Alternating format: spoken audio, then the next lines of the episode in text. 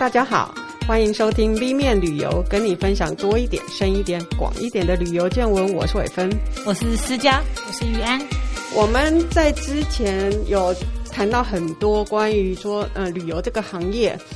嗯、呃，我们曾经请了秋英，秋英来谈关于旅行社，对，也有请朱英台来谈了关于空空姐这件事情，嗯、对，还有乔瑟芬的旅游记者，嗯，是。还有我们自己的以前的古早经验。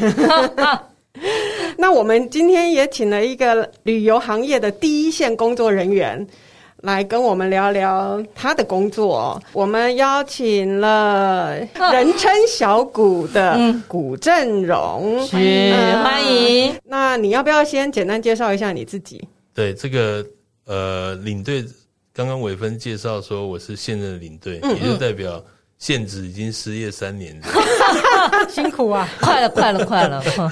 我是呃担任这国际领队，因为我英文、日文的这个。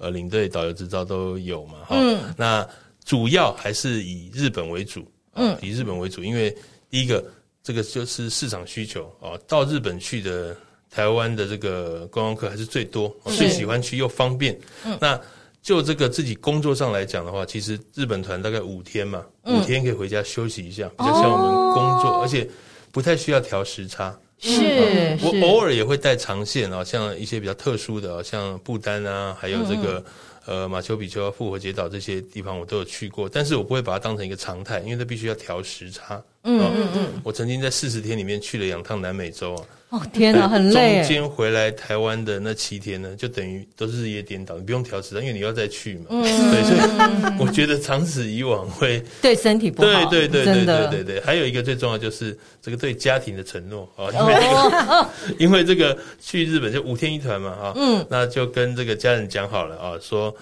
呃。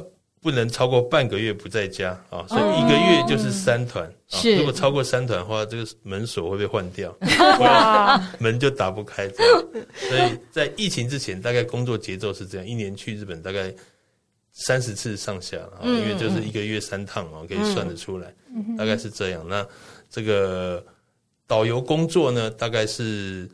比较算是半路出家吧，因为我四十岁之后才转行当导游。哦，哎，对，嗯，那之前是有在媒体工作过，是，呃，然后更之前呢，因为我是念法律的，嗯，所以我曾经在外商银行的法务部门工作过，嗯，大概是这样，所以分成这个二十几岁、三十几岁、四十几岁的这个不一样的这个工作阶段，然后有了一些人生阅历之后，刚好因为我三十八岁才学日文的，哦，哎，对，这这之前是。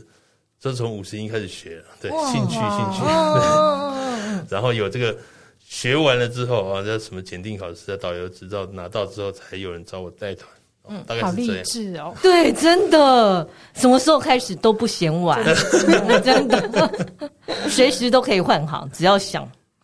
嗯，而且，呃，我知道像小谷他带的日本团还不只是就是一般团哦，还有一些就是像七星列车啊，哦、呃，四季岛列车啊，这种都是还蛮特别的一些团哦。对。那我想，所以他所接触的课程，我觉得也会是蛮呃 range 很大。嗯、对对对。那我想，嗯、呃，我们等一下也可以再跟他呃聊聊看这个部分哦。首先，我想在这个地方稍微说明一下下我们刚。刚刚有讲到，呃，小谷的工作是领队，嗯，那可是事实上，我们也常常在出国的时候，每次都说导游，导游，就是在车上就叫导游，导游，嗯，嗯，那其实，呃，领队跟导游。在定义上是两个不一样的行业，嗯、是对。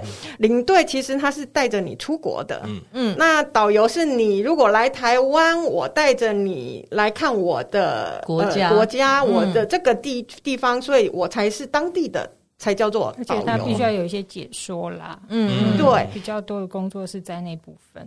对，那可是这又有一点。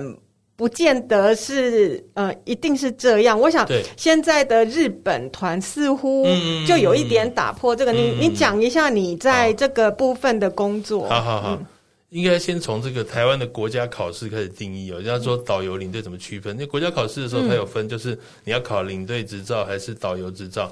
那么所谓的领队执照，就像伟芬刚刚说的，就是带着这个台湾的旅行团。到国外去。嗯，所以假设你考了这个日文的这个领队执照，那你就得带团到日本去。哦，呃，对。那如果只有考华语的，就不加考外语的话，那就只能去到呃，像是中国中国港澳地区有有在讲中文的地方。所以按照你所考的这个语别去决定你可以带的区域。但是按照这个呃交通部公安局的规定，只要你有英语的执照，你就可以在全世界，包括日本。哦哦，对，就是符合规定嘛，预设对方是讲英文，可是这是一个商业机制，就是旅行社当然还是希望说你是有日文嗯执照的，嗯、因为你要期望这个日本某乡下温泉饭店的那个啊讲英文有点困难，女将是不是？所以这个就是领队执照。那导游的话就是外国人进到。台湾来带他去故宫博物院呢，去。所以这个英文要更好。对，所以在考试的时候呢，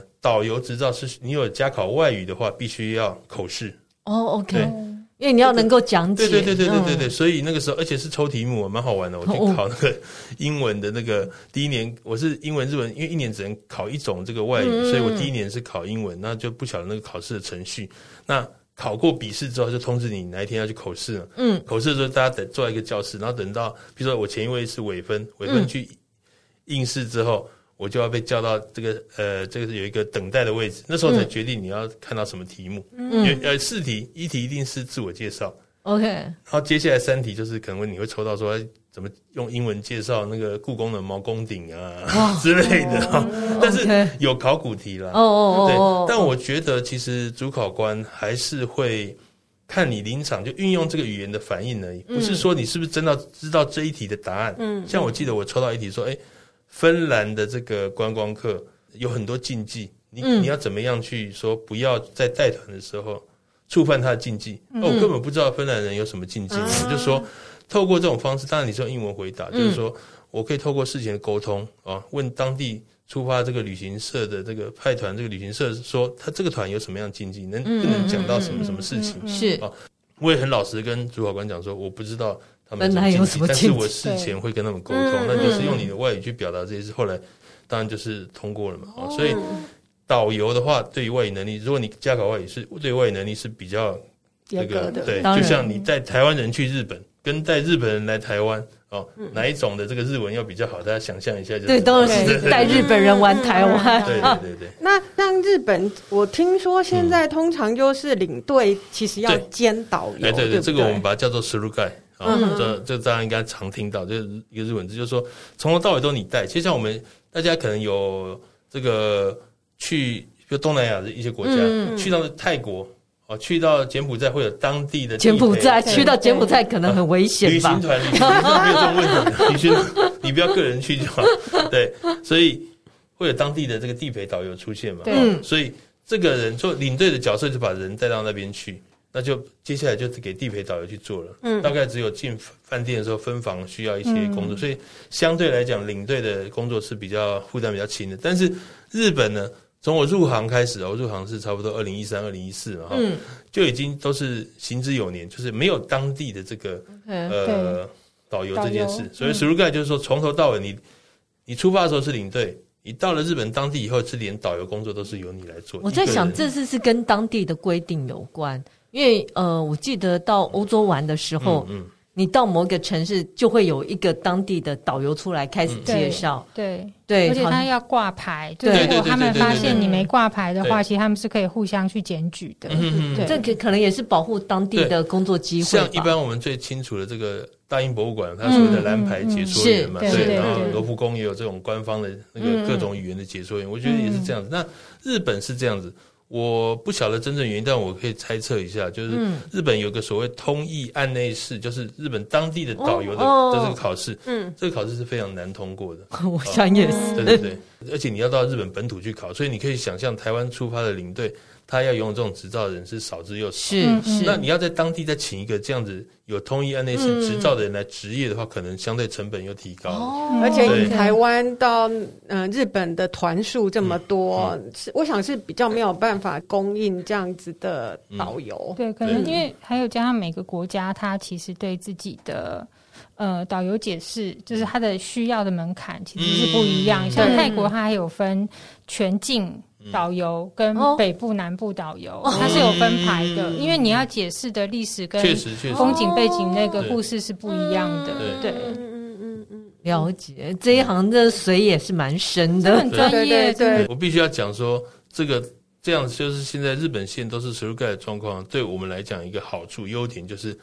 这个小费你可以一个人都包了，哦，谢谢。薪水比较高，工作比较累，薪水也比较高。的确。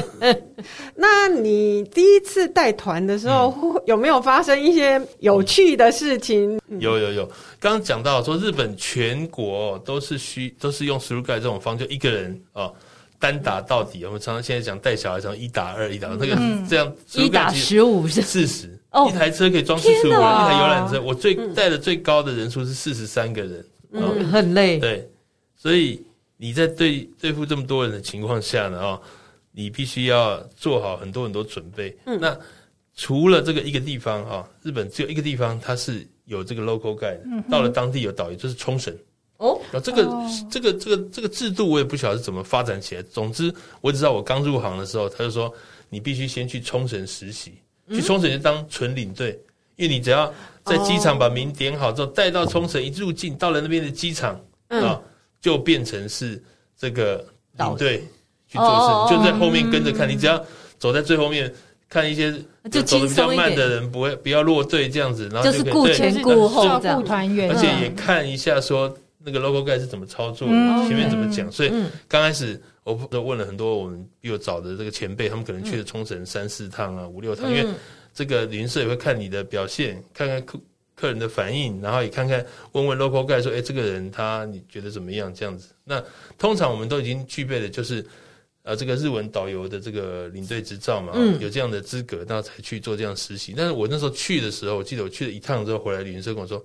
OK，你可以上线了。所以这个是试用期，哦、就是都是在冲绳试用。对对对对对。然后试用完之后呢，我第一团哦，大家就去了一个这个很熟悉的这个景点，嗯、可能都有去过黑部立山哦，哎，就是那个雪碧很高，对对对对，那很漂亮。对对对。嗯嗯，那这个地方呢，它就是在这个过这个山的过程中要换六种的交通工具，所以对导游来讲，后来真正这个我第一次那时候完全什么都不知道，傻傻的嘛。后来啊，在这个带团过程中，我其实我不太喜欢带这个黑布立山团，因为换六种交通工具过程中，等于那跟平常不一样。平常你只要我们去到金阁寺，去到京都什么岚山。嗯只要跟客人讲说，哎，我们车号是几号？我们前面有写什么什么旅行社？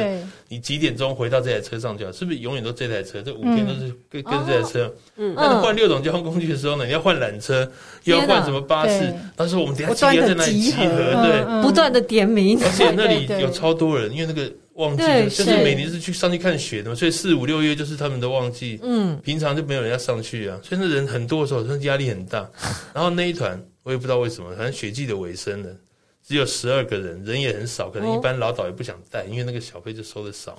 嗯，对。好，我带了十二个人上去要换车，那也倒还好，因为雪季尾声人没有想象的多。那时候我也没有，也不知道害怕了，反正就是整个带下去。因为刚才说要讲到趣事嘛，哈，嗯，我觉得很有趣的一点就是，大家知道这个去日本都有，呃，那个有人回来送一。那个白巧克力啊，一些哦，白色恋人，对对对对对，之类之类的这些，这个是导游在车上卖的东西，哦，我们叫做车贩，车上车贩，车贩这些车上贩卖的东西呢，照理来讲，我就觉得说要请这个所有客人吃嘛，嗯，就是不好意思，因为看一开始我第一团去，对，试吃，他那个整个一一大提袋，就每一种东西都有一包在车上，就跟着你走。然后我想说，哎、欸，这就是试吃，就把它拆开来请大家吃。那我们一团才十二个人，嗯，十二个人一包打开来，巧克力可能有五六十颗，一人吃一颗之后，剩下的也不可能自己吃啊，反正就是发给大家啊。就人虽然少，结果到了最后一天要去这个就是卖这个东西的免税店的时候呢，哎、嗯，所以导游你把那包的体检，体检还是一包一包跟我算，原来那个是导游要出钱。哦，天哪！确实确实是，然后我们那团人又很少。最主要是没什么买东西，结果后来呢还亏钱。对对对，天哪 天哪！这件事到现在都还被这个我老婆笑，就是说出第一团就亏钱，就请客人吃的东西，因为你可以自己决定要不要开这一包，你可能可以重点说，哎，你想要推的商品，然后你就请他们吃，或者有人说要吃，因为这你拆开就不可能再退货了。对呀，而且这个真的没有人事先提醒，我们也真的会不知道。对对对对，太有趣了。我以为商店多少会给导游一点小好处，然后促进购买，这个不是应该是免费一盒 service？呃，可是。他觉得你后来在客人买的这个哦，也买的不多，买的量上面你可以得到你的那个佣金，对对对，那就是代表我的客人买的太少了，你客人佣金不够来这个付所有的这个支出，就因为那十二人已经吃饱了，五六十颗吃太多，他把他把他的团当 Costco，对，可以免费吃。不经一事不长一智，对对对对对，真的。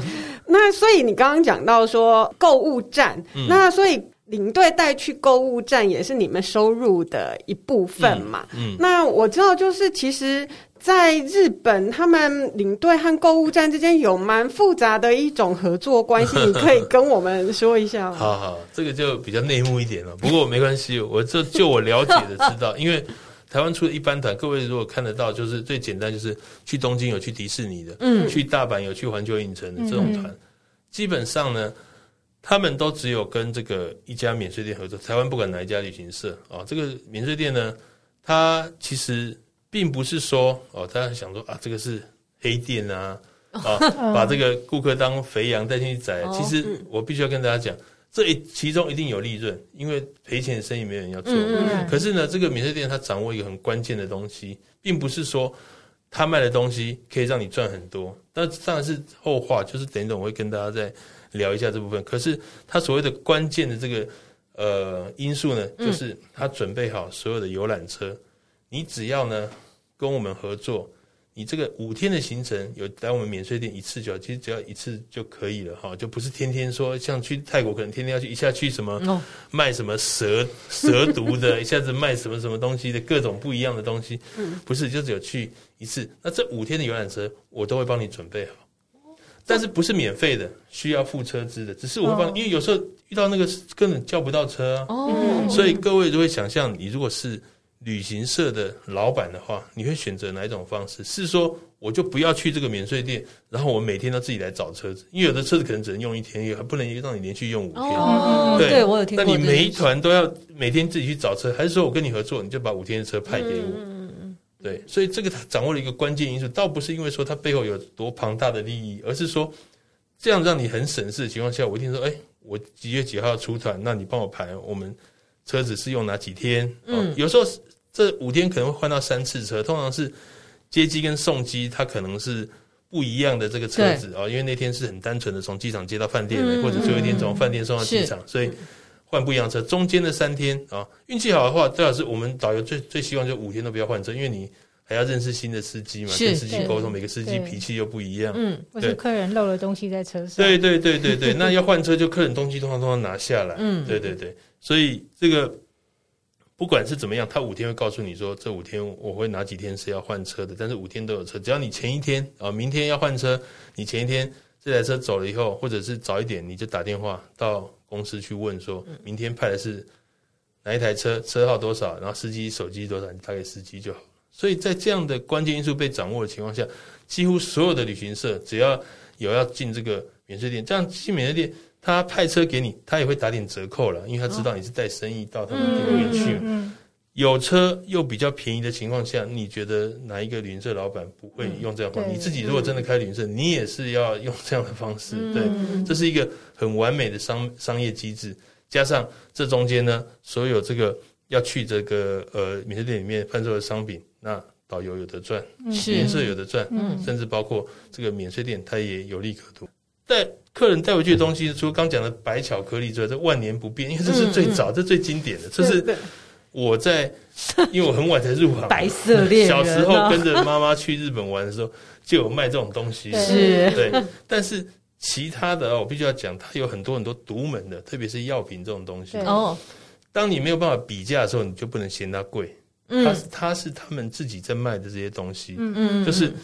你可能在外面，我们去日本常常买的，比如说什么头痛药，或者人家喜欢买露露啊，哎，对对对对，感冒药，或者是什么合利他命的这些，到处药房都买得到。是，这里面它不，这这个东西它里面不会卖，就算有卖的话，跟外面价差不大。嗯，它卖最最多的是它这里面独门的东西，就是各种的，就包括说第一个女生啦。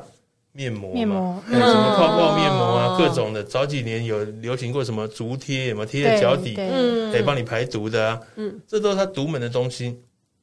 那在这种情况下，让客人没有办法比价的话，你就不能说这很贵。但是这个可能对你来讲是很贵，这是针针对你可能这次准备来的预算，说你要花多少钱在购物上面。可是你没有办法去问外面比，哎，那家卖这么便宜，你这个店里面怎么卖那么贵？你这是黑店。所以我也必须讲。在我有使用的东西里面，像我自己是膝盖韧带断掉过嘛，就是大概快二十年，它里面也有这种跟这个膝盖，像我们常会什么跟固热沙米什么有关的东西。嗯，我这东西我觉得蛮有用的。嗯，对，所以我我我自己用过东西，我觉得有用，我就会推荐给我的团员。嗯嗯，所以他们卖独门的东西，加上它又有效的话，其实这东西为什么这个机制会，就是说一直 一直走下去？现在对对对，并不是像大家讲，哎，我们这个。哦，去那边就是把大家当肥羊来宰，然后或者是说导游呢，对，或者导游就是说硬逼你要买什么什么东西这样子。对嗯嗯，而且事实上，本来购物也是台湾人在出国的时候还蛮喜欢的一个。对对，你们有时候甚至你没有安排，他们还会还会抱怨。这个有个例子啊，这疫情这三年中，大家记不记得我们有跟哪个国家有这个旅游泡泡过？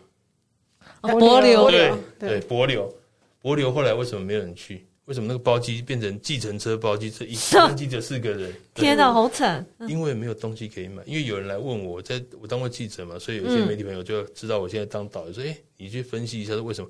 我说：“台湾人啊，你出去可以让他没得玩，如果没得买的话，他会跟你拼命的。”你总觉得出国一趟回来要送给朋友啊，那没有东西可以送，送沙吗？之前有讲过，他去参加，其实也是采访性质啦，嗯、去中国，然后就有那些。贝贝啊，阿姨啊，就换了一叠钱，然后因为前几天好像一直都没有安排购物，就贝贝还把钱拿出来，然后就是问那个要求购物，你我钱都换了，你不让我买，对，然后我有这么多朋友要送，我买不够，我说哦好，真的台湾人是这样，就是没得买的话，就他就会一定会生气，对对对。对对对。那像我举个例子，是有一次我们去一个那个滑雪场为什么，那因为。滑雪场温泉饭店呢，我们在非雪季的时候去呢，其实它的商店那些什么都是关的，关的对，因为就是，但是因为费率比较便宜嘛，嗯，所以我们会去那边住。那当然就是滑雪场是离很多城镇都是很远的，对，是。那为了这样子，为了防止他们晚上自己跑出来，我就跟他说：“哎，我们这个今天晚上住的饭店哦，走出来两三公里都是黑的哦，在我们转 从那个从那个国道要转进去最后一个路口，有一个便利商店在旁边嘛。”嗯。我说：“大家看一下，这便利商店是我们今天离我们饭店最近的一个便利商店。大家从现在开始算，看我们坐车要坐多久。嗯，坐车还要坐十分钟，你得要走出来就要走，看要走多久，这是好几公里。嗯嗯、结果呢，到了饭店就是泡完温泉、吃完饭了，大家没事做，就有一群游客，这我的团员开始聚集，导游我们要去那家便利商店。”阻止不了他们这个 钢铁般的意志，就是 一定要买东西。说那家店就是一般的便利店，明天我们就遇到不行，反正晚上没事做，对，就是想逛日本的便利商店。对对对，所以就是说没有东西买的话，他就不会想。甚至是我觉得台湾人也蛮喜欢有晚上的一些活动嘛。嗯，那他们可能就是觉得我要喝个酒、吃个东西，我就是没有这些东西不行啊，所以当下就立刻立马要。对对对，而且他们觉得说出出来玩。就是这样，对啊，晚上怎么可以睡觉？就跟自己的家人、自己好朋友出来玩，晚上就喝酒聊天啊。反正要睡，明天早上车上再睡就好。反正导游讲的都是废话。哎呀，好，都很认真听。好，谢谢谢谢。那刚刚讲到，你如果说去呃日本，你就直接就是 through guide 嘛，对不对？那可是你如果之前都没去过啊，嗯，你要怎么样去介绍这个地方？嗯，然后又不会出错，嗯，然后可能也会走错路。嗯嗯，这有很多个方法。不过在现在，我相信各位应该有都自助型的这个经验啊。如果你真的对这个地方不熟的话，嗯，其实现在有 Google Maps，哦，很简单，还有实景，你根本就是不是只有看地图。是直接可以看到那家店隔壁是什么店，什么店都看得到了。除非他真的店真的倒了，否则就是一直可以看得到非常非常详细的资讯。但是难免呢，因为人嘛，像我日本是四十七个都道府县，我通通都有去过了啊，甚至。我上次有算过，好像只剩下三四个县我没有在那边过夜过，嗯，因为有的是经过嘛，但是除了经过在那边睡觉，就代表说真的有在玩那个县，好像是埼玉县，因为离东京太近，就好像你来台北玩不会住在新北市一样，对对对对，就是周边城市。那这些地方虽然都去过，还是有一些景点你可能没去过，嗯嗯，这时候呢，这个年纪就有点用了，因为我这个五十岁的这个阿伯嘛，哈，就是怎么样呢？有人来问你说，你是没有来过？你可以跟他说呢，哎、欸，这我很久没来过了哦。哎、oh. 欸，就是像阿北问你，哎、欸，你没来过哟？在几年没来，这种本啊，这种梗，他炸的我们西安呢。如果你二十来岁、三十几岁，你就不能跟他讲说，我十几年前、oh. 十几年没来过。对，但是这种方法哦，这个我必须要讲，会让客人问出这句话说。嗯你是不是没有来过，代表他已经很不信任你了。对，一定有一连串的事件让他觉得说你就是一个生手，走错路啊，或怎样。应该比较困难，是因为台湾人太喜欢去日本。对，可能有很多长者，他们尤其是像我爸爸，他们很爱去日本的。只要有人来揪，他们就会去。那来揪他的人，甚至以前每年都会去个三五次。对对对对，嗯。所以遇到这种情况的时候呢，你就是。当然，大部分的客人不会希望说他导游是第一次来。但是我必须要讲，我没有被问过这种话，是因为我觉得会被问到这种话的话，代表你前面的没有做功课吧？对，就是很不专业的表现是一直出现，他才会说你是不是真的没来过，是不是真的没经验？嗯嗯。对，那我真的有遇过那种说，我一下车啊，譬如说举例来讲，像清水寺好了，现在大家去都是同一个停车场，如果那天那个停车场客满去。司机就去了一个新的停车场，我从来没去过。从那个地方一下车看不到清水寺，不知道清水寺怎么走，那怎么办呢？对啊，不过日本的停车场有这个好处，就是厕所通常盖在停车场的旁边，就大型停车场就盖厕所。对，一下车我就跟阿北他们讲，哎，本寿你家啊，大家先去上厕所，大家同意上厕所，争取时间。我就去问那个 停车场都有那个收费员跟那个警备员怎么走。哎、欸，那个清水寺要往哪个出口？他说：“哦，往那边。”我要等等到大家上，我说：“啊，大家跟我来，哦、往这边走。”很聪明嘛？对 对对，就是一种阴应的方式啊。对，我有遇过，确实有这样子，就是因为每次去停车场可能是跟你的不一样，尤其是从天上看不到景点的话，嗯、你会不晓得往哪边走。嗯，对。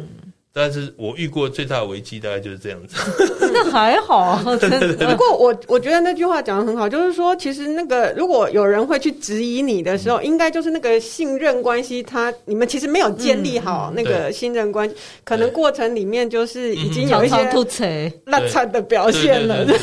因为我像我在这个说日本的话。还混得过去。如果说像我第一次去不丹，这是骗不了客人，就是我没有来过嘛。嗯嗯、对。那第一次去复活节岛啊，这怎么办呢？所以当他们说这个你为什么可以带不丹团的时候，我只好跟他讲说，因为我导游里面我长得最像梁朝伟。为什么笑那么大声？因为梁朝伟在那边结婚。后来去了才发现，我长得像不丹的国王。这不是我讲的是，哦、是那个当地人讲的。OK。对对对，我去了一家饭店，去那个 reception 的时候，一进去他说国王为什么来了？我说哦，有有这么像。是呃，大家可以搜一下，就梳油头，可能因为我那时候都梳头发更长，梳了油 头。在不丹国王，呃，他又是方脸这样子，嗯、对对对，所以我就跟那个我的团员讲说，其实我是因为我年纪比现在国王要大，我说我是。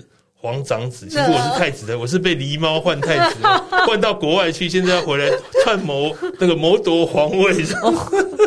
我就说，如果我登基成功，你们这些团员就鸡犬升，你可以当大臣，你们都当大臣，免费免费玩不丹。这东西有时候你是用一种。轻松的方式给他化解，就像去复活节岛，说：“哎，你看你没有来过，怎么可以带？”我说：“因为我长得就像摩艾啊，厚 道嘛，下巴那么长，就跟摩艾很像。”哎，领队的求生意志要很高。对对对对。但是重点就是说，你的其他的作为让他觉得信任。嗯。那时候开玩笑，他才听得下去。如果你就一直突锤，你就跟他讲这个，他就觉得说你这个是借口。对，太冷了，他根本就听不下去了。对，大概是这样。好，那听起来的话，我觉得你应该是个小费收入挺高的领队 对哦。那我先问一个，你希望团里面的人是比较多好，还是比较少？因为我知道多一点呢，你肯定是可以拿到比较多的小费。可是嗯、呃，如果说像那些特殊团，嗯、通常人都不多，嗯对。那可是这些特殊团的小费就会特别多吗？还是怎么样？你要、你会喜欢哪一种模式，或者是你怎么应对这种不同的模式？应该说，这个旅行社有一个它固定的这个方式嘛。嗯，那让像我到我再到现在来，我有我自己的这个收费的这个方式，就是我跟大家稍微解释一下。像一般来讲，就是。导游主要收入还是来自于小费，就是所谓小费人。旅行社会给你任何钱吗？啊，基本上有底薪吗？要看是不是，因为我没有跟任何一家旅行社签约。如果是签约旅行社的话，它有分两种。签约的话，就是说我不会用我签约以外的导游，我保障你的工作机会。那保障你的收入有两种方式，一种是保证你每个月一定有几团。OK，对，比如说一定有三团，三团团就是薪水嘛。对对对，那。有的是说我要给你底薪，嗯嗯嗯，这个各种方式，就是你有签约的话，一定要一种有权利就有义务嘛，是就是这样子。所以我是没有参加过那些有需要签约旅行社了。嗯、那这没有签约旅行社就很简单，就是说你等他来找你出团，嗯，那这里有点就是比较被动。是那一般来讲呢，这个小费是按照人头来计算，就是我刚刚讲最多带到四十三个人嘛，嗯、就可以收四十三个人小费。嗯，但是有些旅行社它的机制并不是这样，他认为说。这些团员是我找好来给你的，并不是你嗯，因为你啊，因为你古镇荣啊，因为你这个某某人，所以才来报名这一团的，嗯、所以我必须要扣你一些小费。哦。对，就是有一个小，你只有你最多只能领到多少个人的小费，嗯，那剩下的呢是要退回给公司的。哦。哎，对，这个是很常见的一个机制，对。哦，对，感觉有点小过分，也就是这针对菜鸟了。你不接的话，有别人随时后面排队要来接嘛？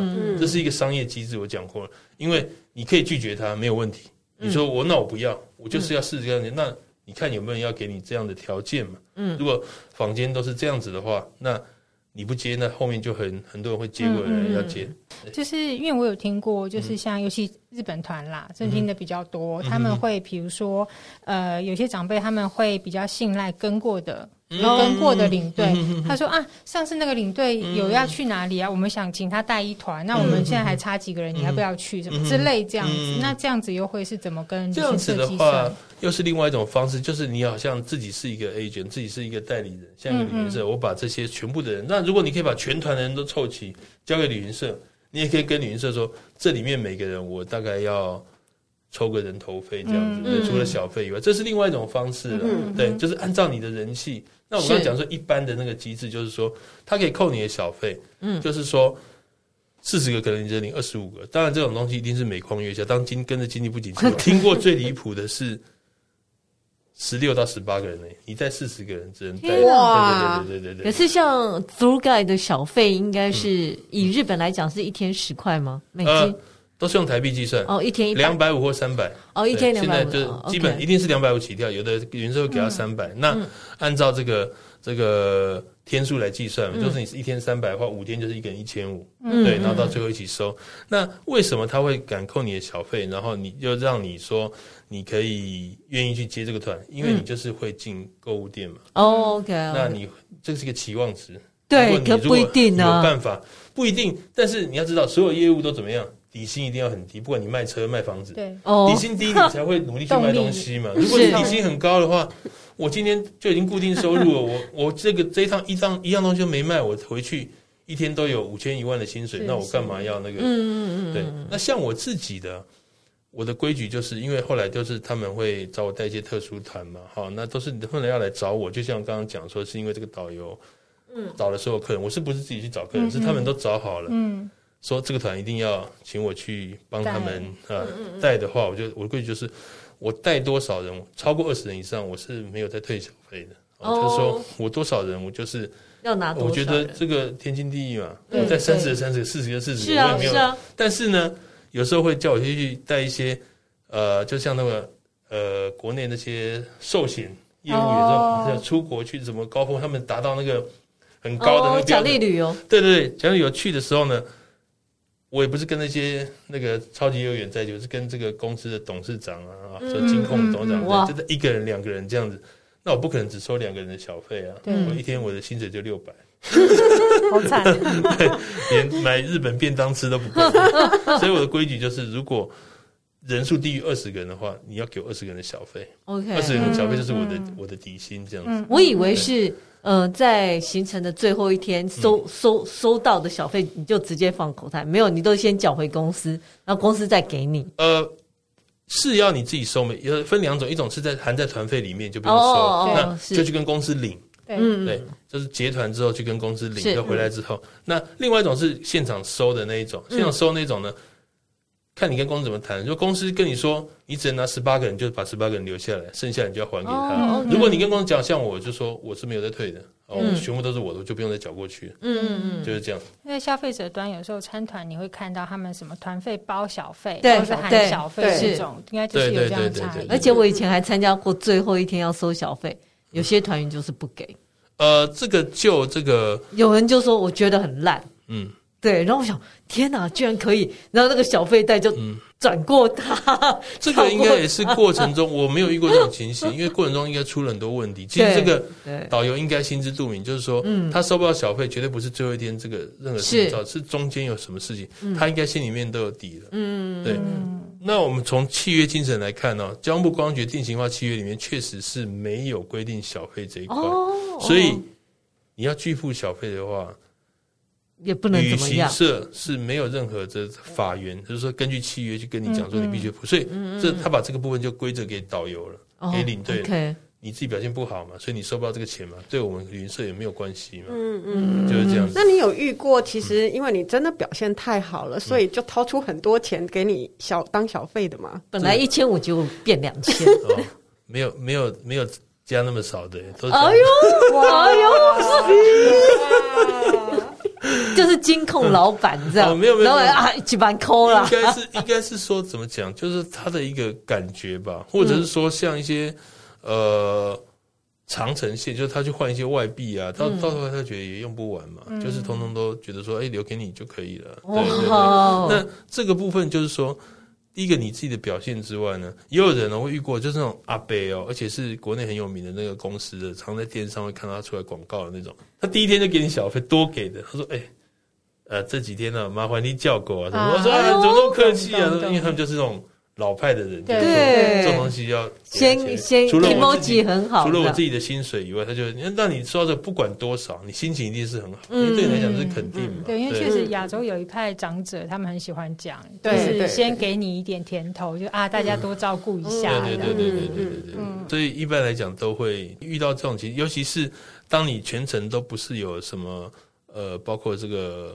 进免税店的购物行程的时候，嗯、其实他们也都知道，他们都是做大生意的老板，都知道说这趟你就是赚你的这个薪水，嗯、你没有什么任何的期望值，他觉得说多少补贴你一点，嗯，所以他们就会给这样的这个，就是好客人啊。对，如果说这样讲，就是、嗯、呃，你的团员里面有这种就是老板级的，嗯、有这种一般级的，嗯。那你觉得哪一种比较难搞？这是看人的个性。是江湖传说有说那个狮字辈的不太容易处理。哦，对，各种了，就是说有三种三种行业，然后有三个会，然后就是说各种传说。但是我觉得啦，我个人，嗯嗯，我可能很喜欢这个工作哦。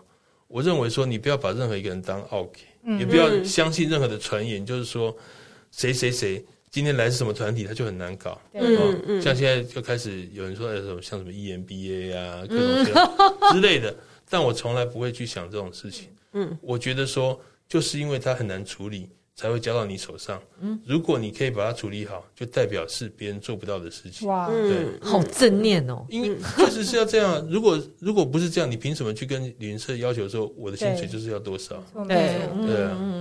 为什么要？因为我很喜欢这工作，所以我想把它做得更好。那我觉得可能是因为我自己有一些记者，就是媒体工作的阅历，会让他们得到除了这个旅游过程中，除了这条旅游线之外，其他的资讯。不管他聊到什么，都可以跟人家聊一些，所以有一些优势。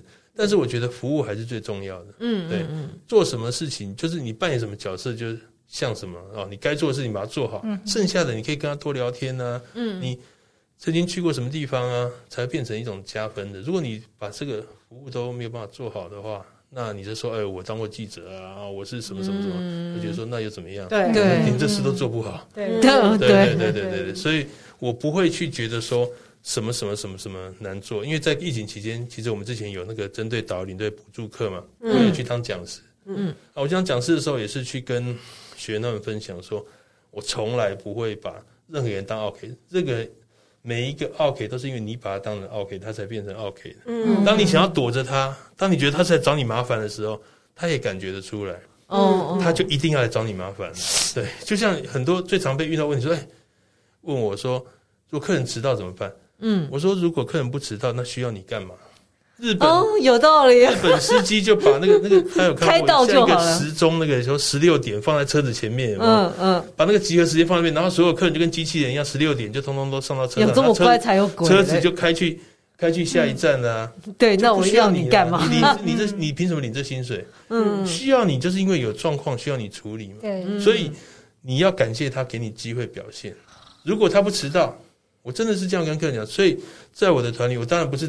鼓励大家跟我团就来迟到了，但是上来的人迟到的时候，我从来不会说大家给他掌声鼓励啊，我们最后一名来了，或怎么样？对，我遇过。上来之后，我就请他坐好，那我就说我们开车，我说啊，对，不好意思，刚刚这一站有人迟到，谁的错？导游的错，导游给的时间不够，所以才会有人迟到。天啊，那个人也很愧疚吧？那我就说，不过我要感谢你们给我表现的机会，因为如果你们不把不不是有人把这时间我安排时间都搞乱的话。怎么会让我有机会表现说，我可以把接下来行程让你感觉出来没有人迟到一样，安排的跟没有人迟到一样，就是这样嘛？你你没有这样的机会，如果通通都是一样，跟你在那边就说大家鱼贯上车，然后有这么乖，对，你跟一般的导游有什么不一样？嗯，对，你要有有这样的机会，你把它当成表现的机会，就是说去处理这些紧急事件，只有你能做好啊。任何工作都一样，除了我们撇开薪水之外，成就感是很重要的。是对，有这样的成就感。建立在什么时候？就是有需要危机处理的时候。嗯嗯，对。哎，那要不要举个？举我觉得阳光普照啊！要不要举一些例子，说你是怎么样有一些很难瞧的客人呐、啊嗯、？A 跟 B 不坐一起啊，哦、或者是怎样啊？对啊，很多途中突然吵起来、啊。对呀、啊，遇到这种问题，你要你身为一个发神经病的嘞，就真的发病了。哦，我我有听过，就是我们甚至我们都有导游群主嘛，他们会。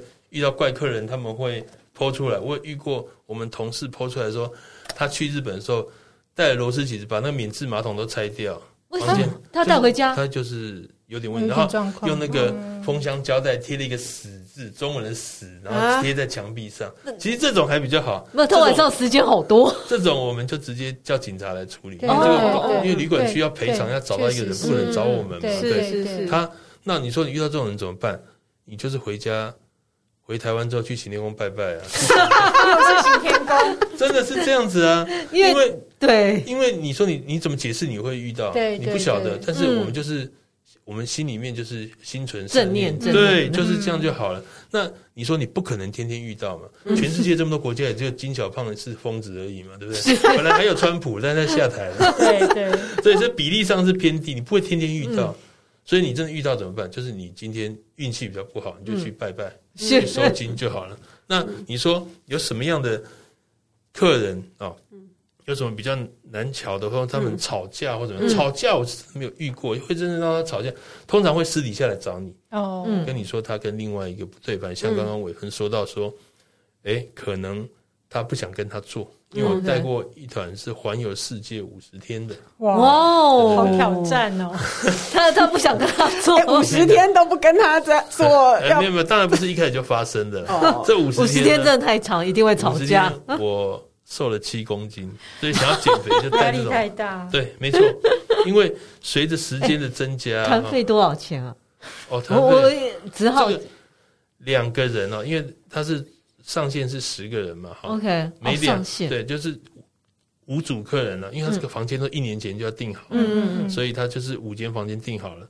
那一组客人的费用是台币六百七十五万，对，哇，一组客人应该小费不会是一天两 两百五吧？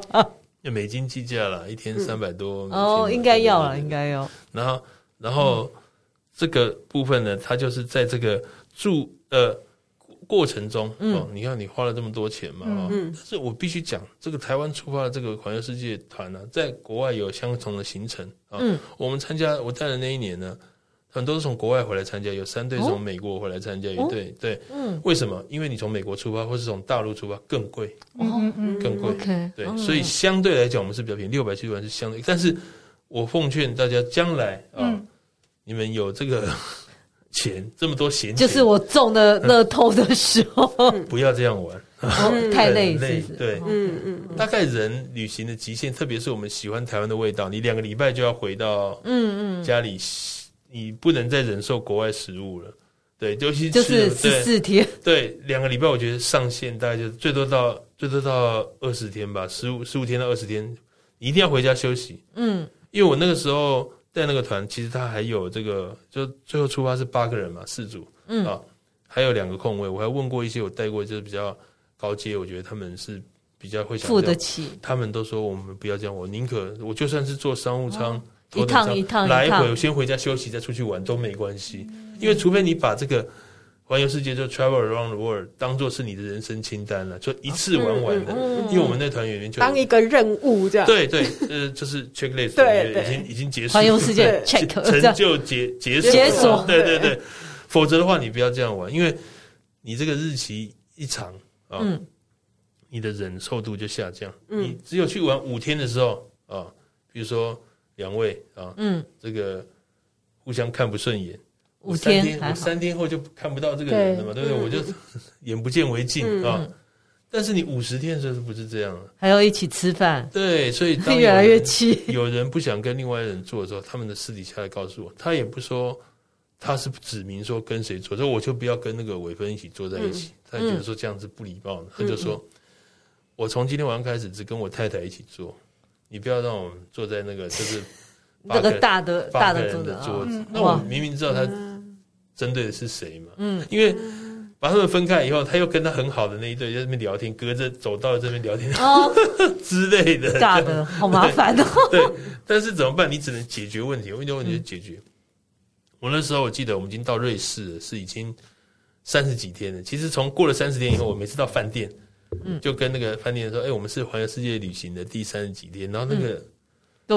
都用很可怜的眼神，原来是可怜的。你一个工作，你工作一个月没有休息了，而且还有后面二十天。问我说，都没有人来换你吗？我说没有人啊，所以他们都尽量给我方便。对，对 听到欧洲人来讲，第是很难想象的。对，第三十五天也没有礼拜六、礼拜天哎。第三十五天，你看，你看这个啊，我帮你把房间离他们远一点。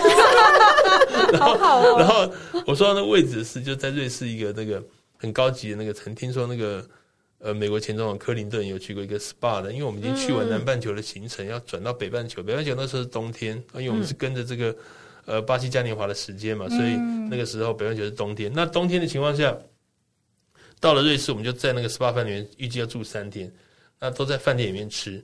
那饭店蛮高级的，所以它的餐厅是。有米其林一星的，嗯，那就很标准那种欧式料理，放在 dining 那样的餐厅。嗯、那我们去了以后呢，我知道他们不要坐在一起嘛，我就提早去看。因为我们七点半吃饭，我七点二十去啊，我就去看，嗯、就看他们就把四个两人桌并在一起，都变八个人的位置这样子。哎好，并好了以后，桌要拆开。我说我想要让他们分四张双人桌，那是欧洲的领班，你就知道就是。表情很冷酷嘛，对，就是我们这是什么餐厅，你也敢来跟我这边说三道四？他说你们，他说你们报名就是团体桌，我不会把你们分开的。那时候，因为七点半算是他们很早的用餐，他都没有任何人，不会打扰其他人。嗯嗯嗯，那是这样，因为我们沿路呢，包括这五十天呢，所有的这个费用哦，就他们不需要出任何费用，大概只有床头小费，他们必须要自己准备好，因为我不可能去房间里面帮他们放。对对，好，包括沿路机场的行李小费啊，什么什么餐厅小费。我都弄好了，就是都在我身上，我要负责付。所以，当他发现我发现那个领班很坚持的时候，我就再跟他讲一句话，我说：“我们旅行三十几天了，环游世界，他们其中有人感冒了，他们不想要跟你。那欧洲人他会比较注重这种饮食，我看他有点松动，我就把呢这一餐之后呢，本来要给他们就一桌可能二十块欧元的这样的这个小朋友，大概也是先先压给他嘛，我就把一百块欧元拿出来放在桌上。啊”我说：“你现在有两个选择，如果呢，哦，你把这四张啊桌子就按照这样原样摆在一起的话，我不会让我客人进来吃饭，因为他们就是有人感冒了，我想让他们分开。你们另外一家餐厅昨天晚上我有吃过，也不错，我带他们去那里吃。如果你把这四张桌子拆开，这一百块欧元就是你的，反正我餐后也是要给他嘛。当然餐后我还是有意思，一直补贴他几十块啦，二十块、三十块，但是那一餐本来就要给他的钱，那你觉得他会怎么做？如果是各位，各位，各位怎么做？当然就是把对，把那钱收在他桌子就会，而且那里面其实很重，他早就心知肚明，他知道这里面一定是有一组，特别是需要离他远一点，他就把我们一二三桌呢放在隔壁，隔壁，隔隔着走道，很正常。有一桌呢在其他三桌都看不到的地方。你们班也是很有经验的，专业，他们看多了啦。对，但是当然也有瞧不动的时候，在这个呃巴黎的，嗯，呃巴黎的四季酒店。哦，对对对，那一间很棒。哎，对，我们也在他的一楼的那个呃餐厅吃饭，叫乔治五世。对对对，乔治五世，没错没错，很棒。对，而且我们去的时候刚好遇到那个黄背心在那边抗议啊，就是整个巴黎都是，所以我们都在饭店，那饭店很不错。那我就瞧不动，因为他米其林三星嘛，我就跟他说我们要换位，他说你们就是大桌，不过他至少没有让我们坐那种四人的小桌，他说你们给你们坐那种大方桌，有没有？嗯，对。也蛮有人可以坐远一点，而且而且是在那个餐厅的主要的位置里面，嗯、就是最最气派的一个位置里面，所以我觉得那个他们就接受了。哦，对对对，所以各有各的排解的方式，就看你怎么做。五十天之后，他们还是继续吵？他们没有吵架，就是冷战。对，刚开始看不顺眼。对对对，刚开始可能就是很小的点，因为我有跟公司回报这件事情，因为公司去。透过公司去跟接下来那几站去餐厅去讲是最方便的事情。比如说，因为餐厅会说你们公司来订就是订说八人团体啊，对不对？你怎么会说现在要拆开来？透过公公司就说你要让客人明白这是一个团体行程。我说可以，但是请你也记得，这个是一个六百七十五万的团体，而且不是五天的团体，是五十天的团体，就是这样。当五十天的时候，很多东西就被。扩大了，嗯，你就本来可以接受的，就没办法忍受情绪上的问题。所以为什么我会瘦七公斤？是当他们的忍 忍受度下降的时候，我的压力表就开始上升。到最后，真的，我们去到那个挪威的时候，说晚上要去吃一家米其林，因为第二天早上飞进北极圈，六点就要起床，嗯，整行李。我们是五十天的行李，一个人是两大一小，一个人了，两个人就是四个大箱。哦，对，所以要分。冬天跟夏天的南半球用的表，一天只要开一个箱子，你开两个箱子，两个人开四个箱子，第二天都不用收了。所以他们都说，他们不要去吃那米其林，到饭店的大厅的那个咖啡厅去吃个三明治，他们想回房休息。到最后就是像这样子，所以哦。有钱呢，千万不要一定要这样，不一定这么长的旅行。当然，如果环游世界是你的人生清单的话，你还是得去做。没有环游世界可以分段环游啊，哦、对不对？不过那一趟下来，你应该可以一两个月不用工作吧？可 是这样子，你有休息很久吧？没有啊，其实我回来一天两天，我就去带七星列车。我记得下个月就去带七星列车。天啊，也太累！这个我跟我的那个。导游同业了哈，嗯，然后领队同业他们去分享以后，他们说，有一前辈就跟我讲，他很有经验，我觉得他也是很有资格带这个团。说我宁可去带啊五天的团十团，我也不要带一个五十天的团。对，因为你回家休息一下，充电再出来是完全不一样的。嗯，对，所以这跟钱没关系。我当初是冲在，你也要解锁，这是一个资历。对，你有带过这样的团，所以有人在问我说，哎，值不值得一去？我说绝对值得一去。但不值得再去，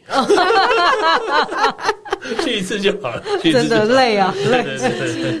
所以你如果说有一些朋友想要，就年轻朋友要进这一行的话，嗯、你会给一些什么样的建议呢？什么样的建议哦？嗯，就是说应该啊除了你专业的本职权，这是基本的嘛。包括你要考试啊，嗯、你要去这条路线，你就是刚讲有很多工具，现在有 Google Maps 可以帮助你嘛。嗯、对。可是除此之外呢？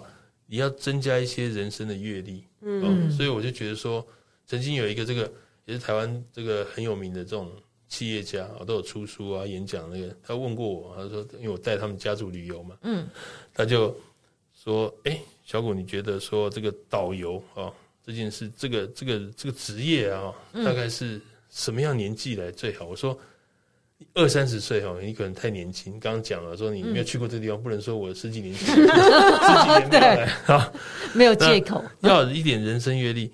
那四十岁以后，四十岁入行的话，接三十几、三十五岁、四十岁入行的话，你稍微有点人生阅历啊，嗯、然后你开始跟这个体力也还够哦，因为差不多五十岁甚至六十岁以上啊，像我们曾经确实有接过这样的客诉，就是有客人是我带过客人啊，他又参加了。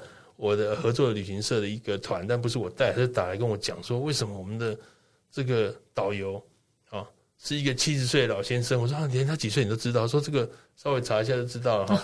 然后他就说，我们要去环，这是环球影城还是迪士尼？反正要去乐园的。嗯，为什么要一个阿公来带我们？所以这个工作年纪太大也不行。可我我有吃惊啊，这工作其实有七十几岁的。那其实你如果一直在走的话，其实你是当然那个那位。